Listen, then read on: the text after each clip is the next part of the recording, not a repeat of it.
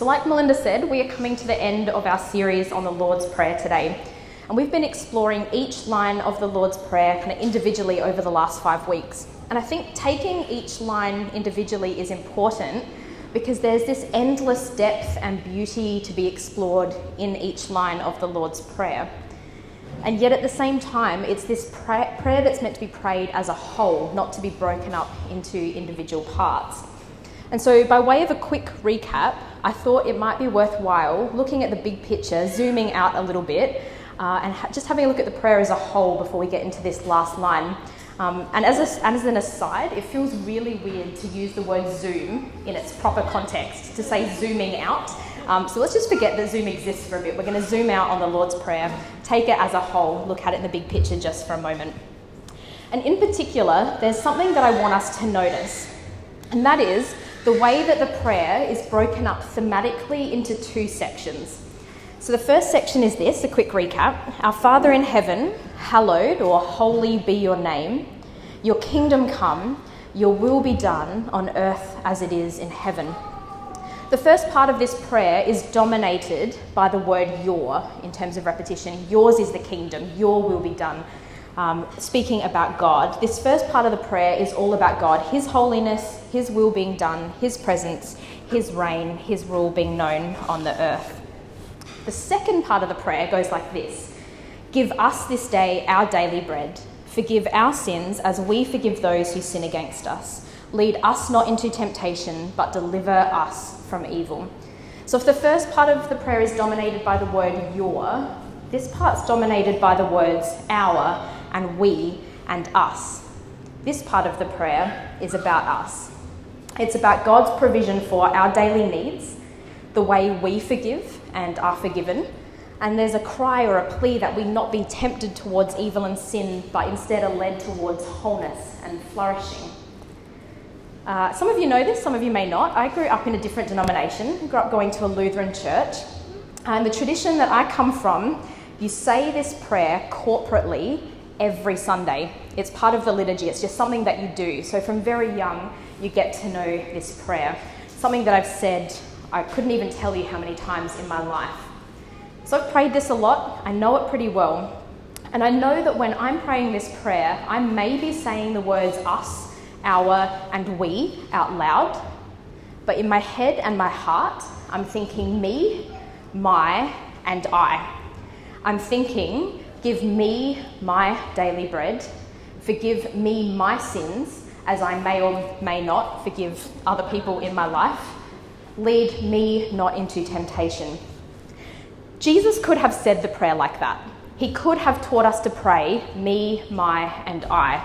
He had words for me and my in Aramaic in his language, and yet he's used us, our, and we.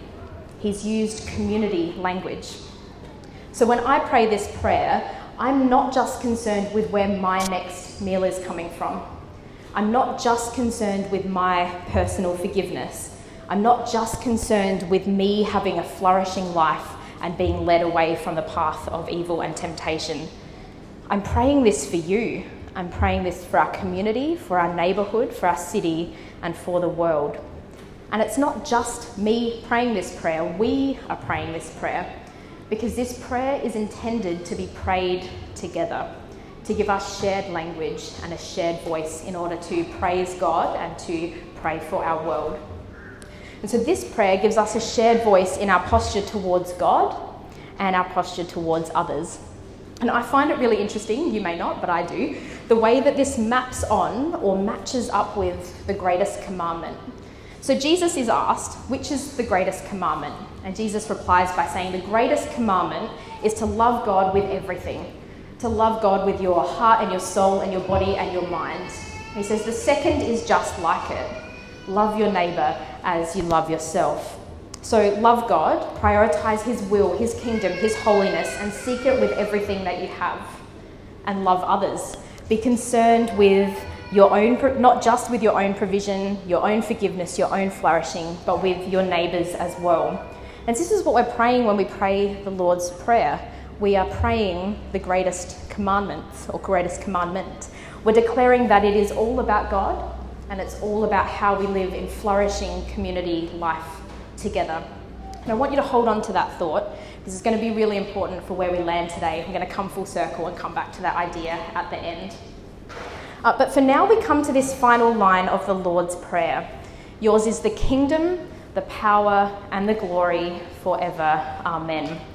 Now, if you want to, uh, and you've got a Bible or a device, open up to Matthew 6. Matthew 6 is where you'll find the Lord's Prayer in Matthew. Um, and while you do that, I'm going to tell you a fun fact that you may not know about the Lord's Prayer.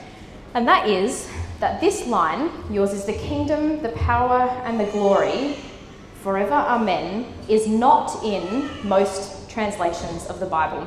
So if you open up to a modern translation of the Bible, anything other than the New King James, King James, or the Message, you will not find this line. Instead, you'll probably find a footnote, or if you're on your YouVersion Bible app, you'll find that little like bubble with the three dots in it, and you can click on that. What you'll find in a Bible is a footnote that says something like this it'll say, Some late manuscripts, for yours is the kingdom, power, and glory forever. Amen. So this is not original to the prayer. Jesus most probably didn't say it. Um, all of our earliest and best manuscripts of Matthew and Luke, which are the two Gospels we find the Lord's Prayer, don't have this line in it. Uh, so, what do we do with that?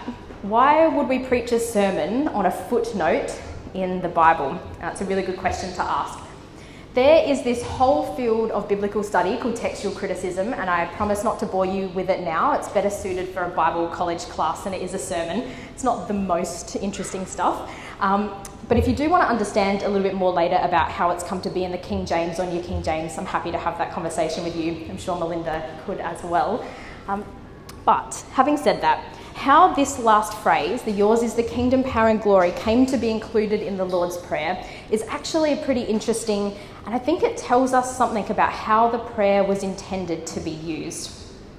So, from pretty early on in the life of the church, most people believe from 50 to 75 years after Pentecost, so early on in the life of the church, this prayer, the Lord's Prayer, became a daily practice. People would pray it three times a day morning, afternoon, and evening, uh, which is quite a lot. And then at some point, the early church decided okay, if we're going to be praying this prayer every day, three times a day, and we're going to be using the prayer in our corporate Sunday gatherings, we should probably end on something that's a little bit more worshipful and uplifting than deliver us from evil, which is kind of a downer way to end a prayer. And so they've decided that maybe we'll incorporate something that's worshipful, something that declares um, who God is and what He's like, instead of ending with deliver us from evil. So this line, yours is the kingdom, the power, and the glory forever and ever, amen, was adopted as a response to the prayer or a way of rounding it off. Uh, but I don't want you to freak out that it's not in the Bible um, because it is biblically based, it has biblical roots. So I'm going to jump back to a book of the Bible that you may not be very familiar with. Um, I'm certainly not. It's my least read book of the Bible, and that is 1 Chronicles. Um, I just don't find it very interesting. I know I'm not supposed to say that um, about a book of the Bible. But anyway, this is a prayer of David's from 1 Chronicles 29, 1 Chronicles 29, 11 to 13. And I want you to listen to this prayer of David's and tell me if the language sounds familiar. So David prays. Yours, Lord, is the greatness and the power and the glory and the majesty and the splendour, for everything in heaven and on earth is yours.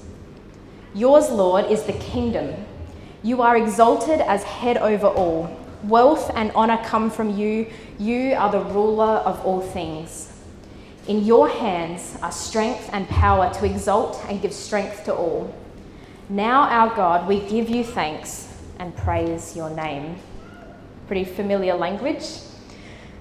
These prayers have so many key words in common that it's almost like the last line of the Lord's Prayer is a summary of David's prayer in 1 Chronicles. Uh, I think it's a really appropriate way to end the prayer. So they may not have been Jesus' words, uh, but this is about how the prayer has come to be part of the practice and daily life of the early church and how it has continued to be a statement of faith and belief for the church ever since then. So I think this line is definitely worth praying um, and it's worth giving some consideration this morning. So that's what we're going to do. Now, if you were to hear the words kingdom, power, and glory in the context of first century Roman Empire, which is when the early church would have been praying this, you would have thought of one person, and it wasn't Jesus. You would have been thinking of the emperor of Rome, the ruler of the known world. He was the guy in charge. He was the one with all power, all glory, and the kingdom was his, even if he had to tell you it was. And they regularly did. The guys who were in charge of Rome regularly said of themselves, I'm wonderful, I have all the power, I have all the glory, the kingdom is mine. So, the declaration of the early church that the kingdom, power, and glory belong to God and not to the leader of the Roman Empire or to anyone else was actually quite a dangerous statement to make. It was a political statement. They were praying that God would show himself in Jesus to be the true ruler of the world. And I would say that 2,000 years later, not much has changed. this is something that we need to wrestle with as Christians. Because there are a lot of leaders in our world who are trying to establish their own kingdoms, who are trying to establish their own power and their own glory and hold on to it with everything they've got. And the church around the world, and us included, are still making this crazy, bold claim that God is the one in charge that he is the true ruler over all that is. And this is why we'll often talk about what it means to live in the world under authority of the people who are governing the country in which we live. And yet, at the same time, that we believe God's kingdom is here and now, and that our ultimate allegiance is to Him. So, saying yours is the kingdom, the power, and the glory is still a political, subversive, countercultural statement to make in our day.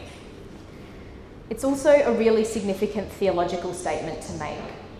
We are naming who God is, what He's like, and what He's on about. And so I think it's worth spending a few minutes just looking closely at each of these words that we pray when we say, Yours is the kingdom, power, and glory. Uh, the significance of praying them, the response that they call for, and what they invite us to do. So, the first, Yours is the kingdom. If you've been around Richmond for a while, this should be familiar language to you. You may even laugh at me as I say King Jesus and kingdom uh, because it's part of our buzzword list. Um, praying yours is the kingdom is the declaration of God's rule and reign in the world. We talk about it as being a kingdom of flourishing, of wholeness and beauty and restored relationship where everything is made right. And this is the kingdom that was inaugurated in the coming of Jesus. He said about himself, The time has come, the kingdom has drawn near in my presence. We now live in this really weird time between when Jesus came and kind of established the kingdom and when we'll see the final fulfillment, the complete overlap of heaven and earth. And we're still waiting for that day, but we're called to live today in light of then, in light of the day when the kingdom will be fully present on earth.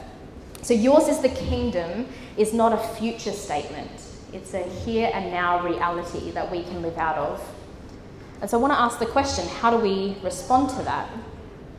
I think praying yours is the kingdom reminds us that this life and this thing that we're doing is not all about us. That we're not here to build our own little kingdoms, but that God has invited us to participate in the building of His kingdom and all that that means.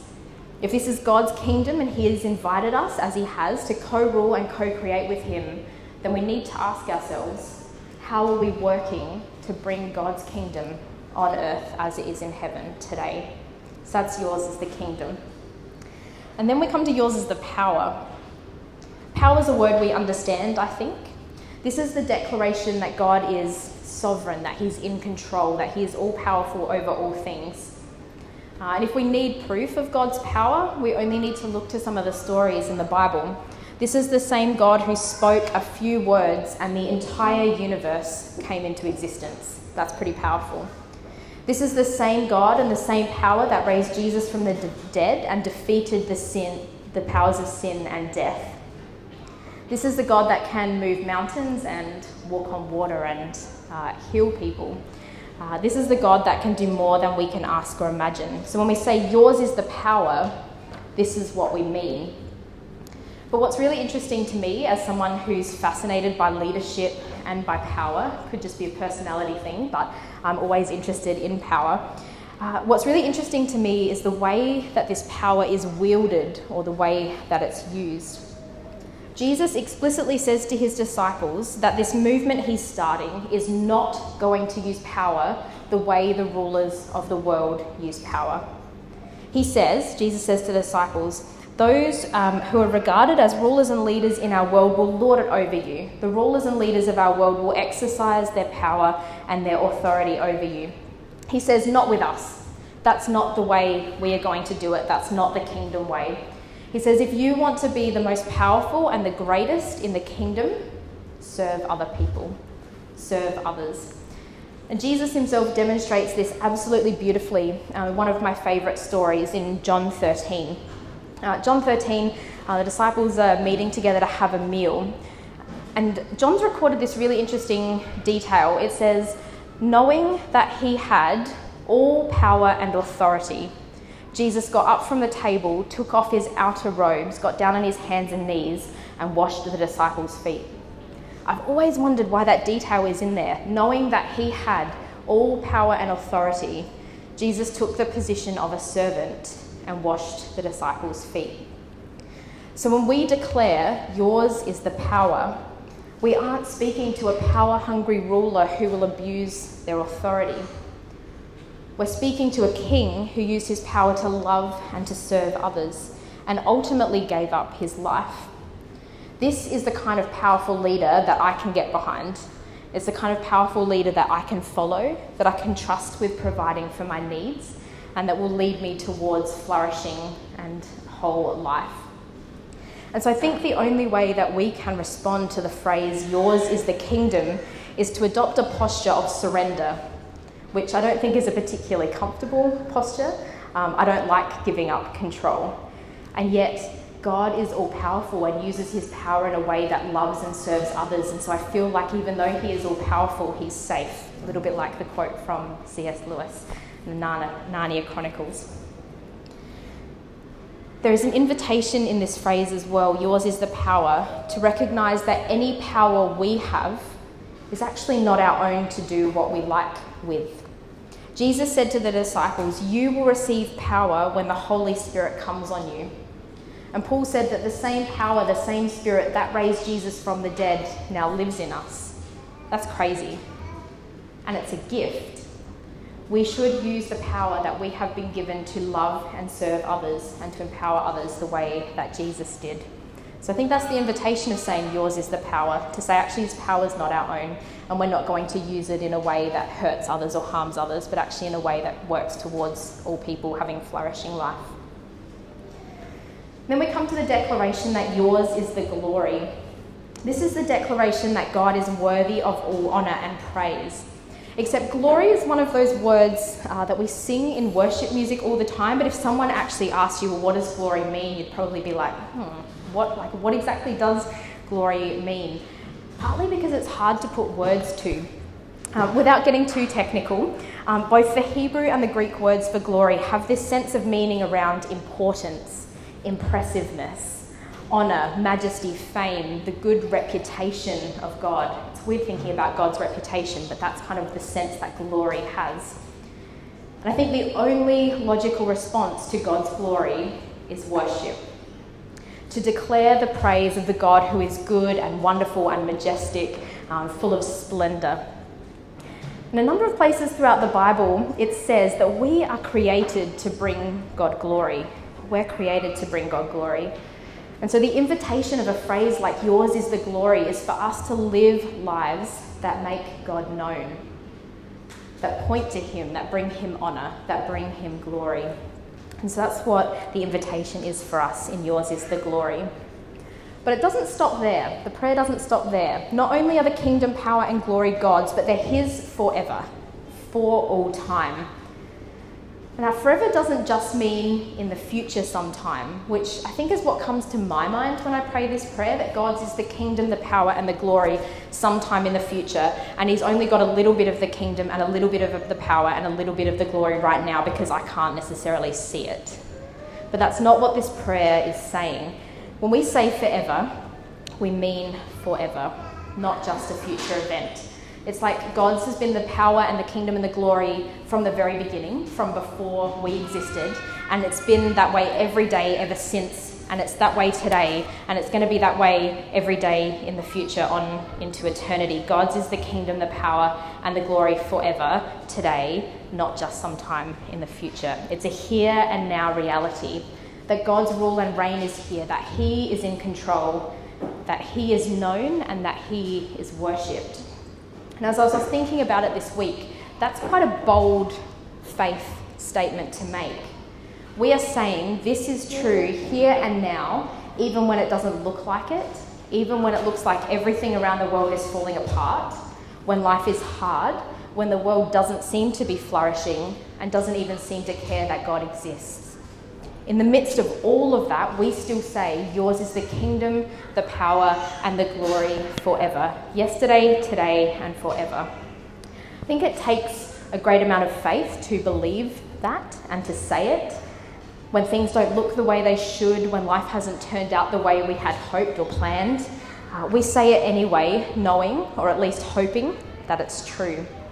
And choosing to declare this in the midst of uncertainty and questions and all the feelings that seem to contradict it. I think that's why a prayer like this is so important. Because we've been given language, we've been given words for those days when we aren't sure what's true and what's not anymore. Uh, I don't know if you've ever experienced this, uh, but having words in a prayer written like this or in songs that you sing and you say out loud until your head and your heart catch up and actually believe that it's true. Uh, I experience that quite often, and I'll, I'll, be singing something or I'll be saying something, I'm like, actually, things don't look like that at the moment. I don't think I can believe that that's true, but I'm going to sing it in faith, believing that it could be true. Uh, and so I think a prayer like this is really helpful for us because we can declare that God's is the kingdom the power and the glory forever, even on days when it maybe doesn't look like it. Uh, and so a prayer like this gives us language and gives us words for when maybe we don't have our own. And then the prayer ends the way we might expect it to, which is with the word Amen. Uh, but contrary to popular belief, the word Amen doesn't mean the end. It doesn't mean the end. Uh, amen means more like may it be so or like truth uh, it's our declaration, it's our way of expressing that what has been said is what we believe, we agree. Yes, that is the way it is. So saying amen is like saying we agree. This is our prayer too. This is how we choose to live today in faith, believing that it's true that the kingdom, the power, and the glory belong to God. I think this is a really significant way to end the Lord's Prayer. I think the early church knew what they were doing by adding this line to the end. These are deeply significant words of worship that require faith to pray day in and day out. And so I imagine the early church uh, praying this prayer, you know, maybe by themselves, morning, afternoon, and evening, and then in their corporate um, or like gathered Sunday worship. I imagine praying this prayer had a deep impact on the way the church lived out their faith these words would have become so ingrained, so a part of their lives, it can't have not changed them. It can't have not shifted their priorities and reminded them to live towards God and towards others, reminding them to declare in faith and speak out the truth of who God is, even when everything around seems to contradict it. And so I wonder if it had such an impact on, on the early church as I imagine it would have what do we do with a prayer like this? The church in the 21st century, Richmond Baptist Church, what do we do with the Lord's Prayer? Because Jesus said, This then is how you should pray. Did he mean these exact words? Did he mean something similar? Did he mean that we should say them every time we pray, or just some of the times, or only when we have a sermon series on the Lord's Prayer? Um, I think we live in a time that is skeptical towards scripted words, where authenticity and freedom of expression uh, are highly valued. Add to that that we're a Baptist church and we're unlikely to put this in as liturgy weekly. It's just not how the Baptist church rolls. Uh, so we're not probably going to pray this prayer every week in our gatherings. I mean, neither of those things are necessarily bad, but I do wonder what we lose when we don't pray corporate prayers like this one that have carried the church and the Christian faith throughout the centuries. What would it look like if we were to embrace this prayer and to pray it regularly? How would it shape our community, and the way we live?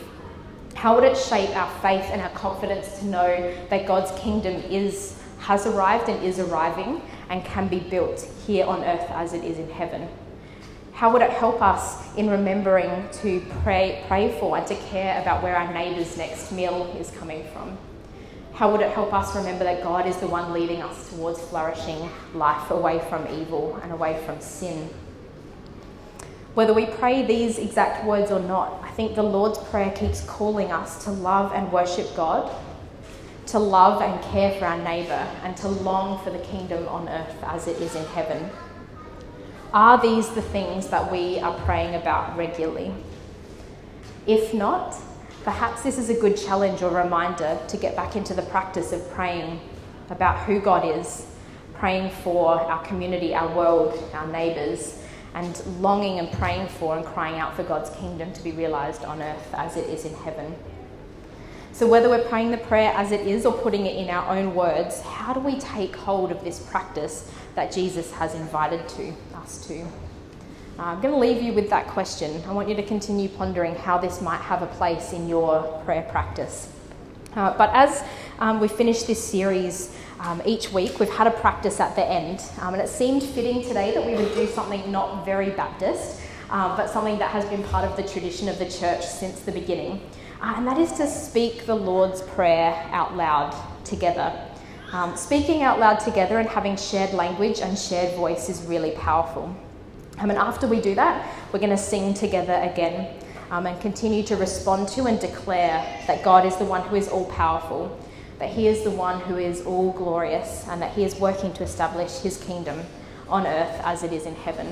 So I'm going to invite you to stand. Um, we're going to say the Lord's Prayer together. It's going to be up on the screen, um, and I'm going to also look at the screen so I get the words right. Uh, so let's pray this together.